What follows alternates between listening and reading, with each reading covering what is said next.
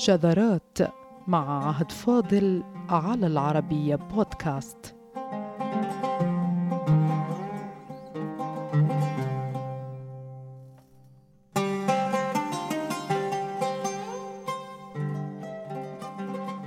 ترتبط النرجسية وعشق الذات والإعجاب المفرط بها بالشعراء بالدرجة الأولى فهم عادة ومن خلال تاريخ الأدب العربي القديم هم الفئة الأكثر اعتدادا بالنفس وكذلك هم الفئة التي يظهر لديها الإعجاب بالذات.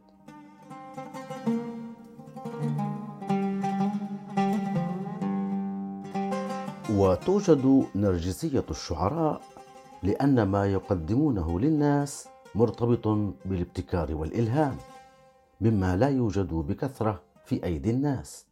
وكذلك لأن الشعرية العربية قديما مرتبطة بالعبقرية بل وبالجن فصار ابتكار الصور الشعرية والمعاني النادرة سببا لجعل صانعها متفردا معجبا بذاته ونرجسيا لا يرى الجمال إلا مما يصدر عنه.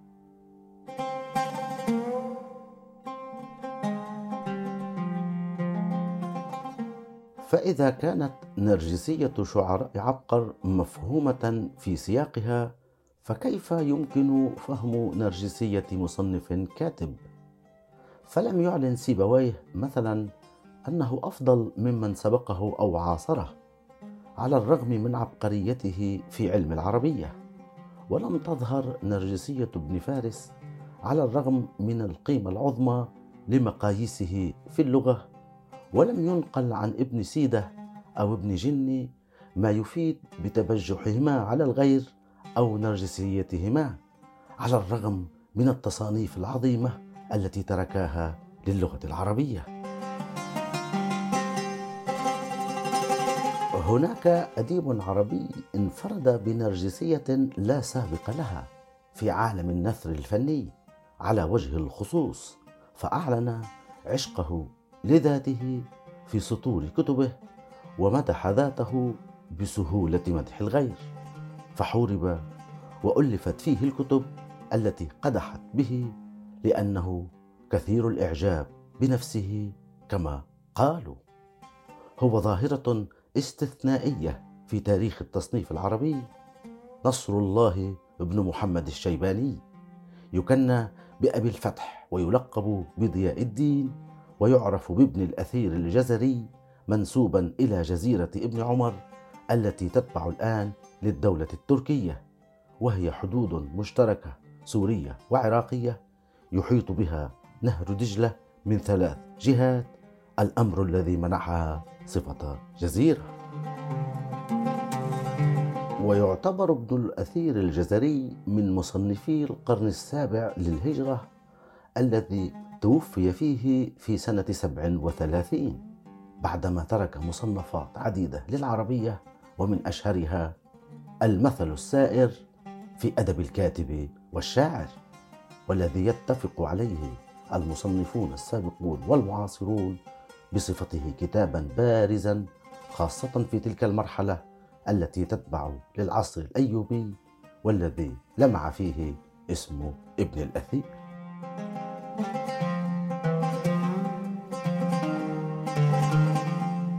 واتصل ابن الأثير بصلاح الدين الأيوبي وكان مقربا عنده ثم صار وزيرا لابنه نور الدين الملك الأفضل. وبعدما توفي صلاح الدين قويت شوكة ابن الأثير وقدم أكثر عند ابنه نور الدين ويقول وفيات الأعيان إن الاعتماد صار على ابن الأثير في كل شيء أي أنه كان وراء أي قرار عند الأيوبيين إلا أنه أساء معاملة أهل دمشق بتفرده وغروره بحسب الإخباريين المسلمين والعرب فاجتمعوا عليه وهموا بقتله إلا أنه اختبأ في صندوق وهرب بعيدا عن أعين العازمين على قتله.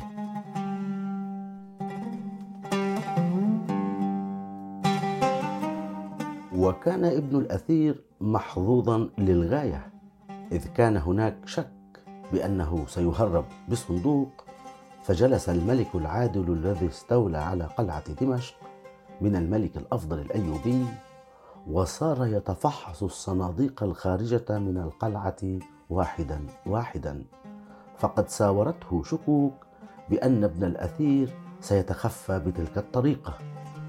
ففحص كل الصناديق ولم يجد له أثرا ولمصادفة عجيبة لم يتفحص الصندوق الذي كان يجلس هو عليه. وقد كان فيه ابن الأثير فنجا الرجل بأعجوبة.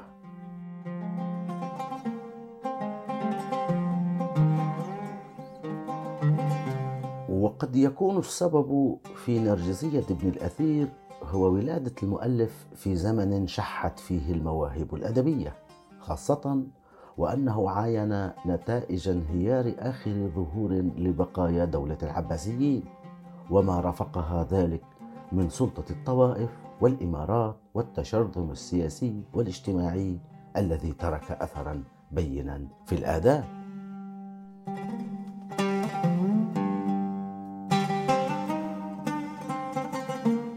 عصر ابن الأثير وما قبله بقليل وما بعده بحسب دراسة أكاديمية للدكتور عيسى زادة هو عصر دخول السلاجقة إلى بغداد ثم سقوط السلاجقة أمام الغزو التتري وما بين ذلك وذاك من حروب صليبية بدأت تندلع في أكثر من مكان.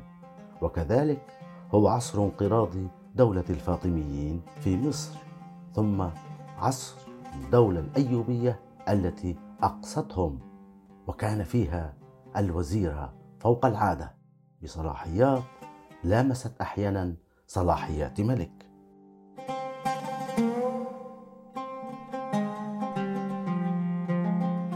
فقد اتهم الرجل بتأجيج الخلاف ما بين ملوك وأمراء الأيوبيين وكذلك اتهم باستعمال نرجسيته وانفراده بالرأي حتى في السياسة. فألب أهل دمشق على الأيوبيين لكثرة إساءاته. لهم فهموا بقتله وهو قبل وأثناء وبعد ذلك كاتب محترف استعمل في ديوان الرسائل وعلى خلفية مبهرة من الإلمام بالأدب العربي من جوانبه كافة. وقد عرف التاريخ العربي مصنفين كبارا في قصور الحكم كابن مماتي المصري وابن الزيات ولسان الدين الخطيب. لكن قلما كان بينهم واحد كابن الأثير عاشقا لذاته علنا معجبا بأفكاره متفردا في قيادة الناس طاعنا بغيره من الأدباء ليكون وحده أمام صناع القرار. حول كل ذلك كان ابن الأثير رأس حربة التجديد النثري. في زمن سيطرت فيه المحسنات البديعية والتصنع البلاغي وكان لكتابه المثل السائر أن يكون درة التصنيف في تاج ذلك العصر فضلا من رسائله التي حطم فيها كل الأساليب المتكلفة التي أصبحت لا تحتمل.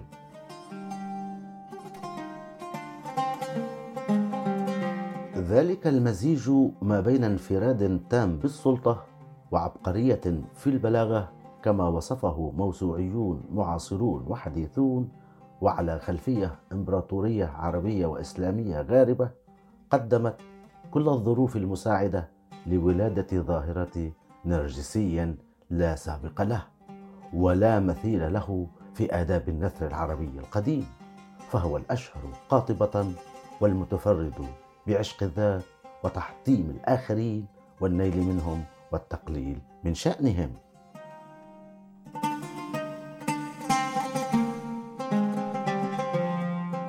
والسؤال الذي يتبادر إلى الأذهان أيها السادة عن الآلية التي عبر عنها ابن الأثير عن عشقه لذاته واعتبار كلماته قانونا للآخرين والإجابة ببساطة في مصنفاته. وعلى رأسها كتابه الأشهر المثل السائر في أدب الكاتب والشاعر. ففي هذا الكتاب أنا ابن الأثير طغت على كل شيء وهو أمر نادر في نثر العربية التي عادة ما أخرجت قامات رفيعة إنما تتواضع للناس كلما زاد حجمها. إلا مع ابن الأثير فنحن أمام متعال يعشق نفسه. ويحطم الآخرين ما استطاع.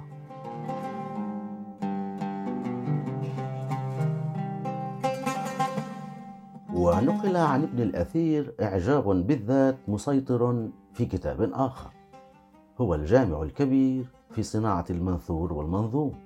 يقول فيه فاستخرجت منه ثلاثين ضربا من علم البيان. لم يأت بها أحد من أولئك العلماء الأعيان. وهو تعبير يفتقد إلى تأدب المصنفين العرب والمسلمين الذين يصف غيرهم كتبهم لا هم من يقومون بمنحها أعلى الألقاب.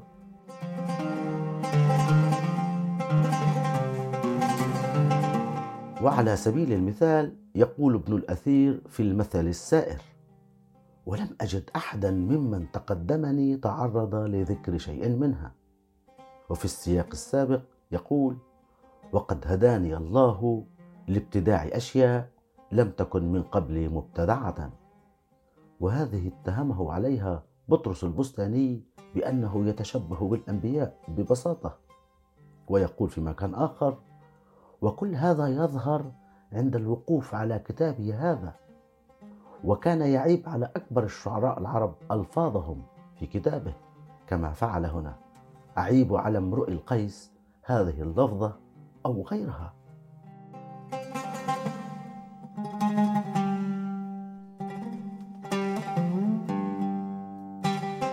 ويقول ابن الأثير عن نفسه وأنا انفردت بذلك دون غيري من الكتاب فإني استعملته في كل كتاب ولقد أنشأت تقليدا لبعض الملوك مما يكتب من ديوان الخلافة. وتتواصل إشادة الوزير والكاتب بنفسه حتى لا تبلغ أقصاها فيقول هذا الفصل هو كنز الكتابة ومنبعها وما رأيت أحدا تكلم فيه بشيء ولما حببت إلي هذه الفضيلة وبلغني الله منها ما بلغني وجدت الطريق فيها تنقسم إلى ثلاث شعب وهنا حيث لم يبلغ عشق الذات مبلغه بعد مع الرجل. فهي لغة طرأت على العربية أيها السادة. ولم يكن من المعتاد أن تظهر إلا في شعرية الشعراء أو في أخبارهم وطرفهم ونوادرهم. أما في نصوص الناثرين المصنفين وبهذا الشكل من التعلق العلني بالذات فلا سابق له. يقول عاشق نفسه ولقد مارست الكتابة ممارسة كشفت لي عن أسرارها وأظفرتني بكنوز جواهرها إذ لم يظفر غيري بأحجارها.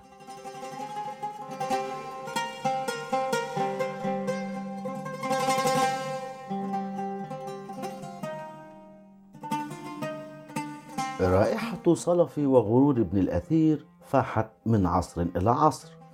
فكرهه شركاؤه في المهنة وألفوا كتبا بهجائه والحط من قدره كما فعل ابن أبي الحديد.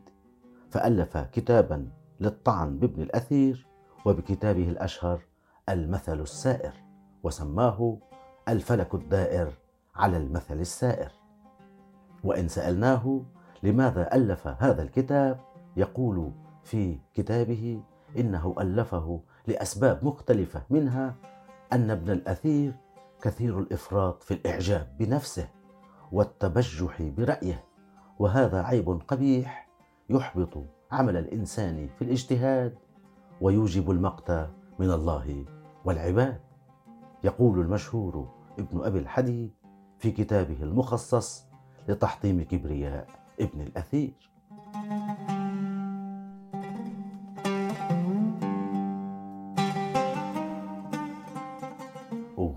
ابن الأثير الذي لفت إليه الأنظار قديما وإعجابه بنفسه إلى الحد الذي يشير إليه علنا في مصنفاته وقف عنده معاصرون. برزوا في النثر الفني كما برز هو الآخر. فتناوله العلامة بطرس البستاني في كتابه أدباء العرب في الأعصر العباسية ونال منه في أكثر من مكان. فقال عرف ابن الأثير بالكبرياء والاستبداد فكرهه الناس ونذروا دمه غير مرة وكان كثير الإعجاب بنفسه حتى الغرور لا يرى خيرا إلا فيما يقول ويفعل وقل ما يرى خيرا فيما يقوله غيره ويفعل فكثرت أذيته في العلماء والأدباء الذين تقدموه أو عاصروه وأوقع بهم وازدراهم وحقر آراءهم ورماهم بأقبح الأوصاف. لقد ارتدت نتائج أفعال ابن الأثير عليه بأشد الطرق إيلاما فكما كان مغرورا بنفسه محطما الغير لينفرد وحده بالرأي والتقرب من السلطان. جاءه من يفعل المثل وهو ابن أبي الحديد الذي قال إنه ألف كتابا ضده ليعلم أهل السلطان أن هناك من يفوقه علما وأدبا. ساعتها لم يكن لديه وقت أو إمكانية للرد فقد وصلت نسخة من كتاب أبي الحديد إلى خزانة الخليفة المستنصر ومات ابن الأثير بعدها معزولا بأشهر قليلة.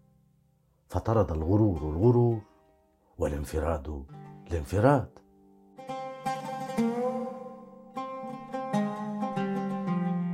يقول الشاعر اللبناني إيليا أبو ماضي في الغرور لي صاحب دخل الغرور فؤاده إن الغرور أخي من أعدائي.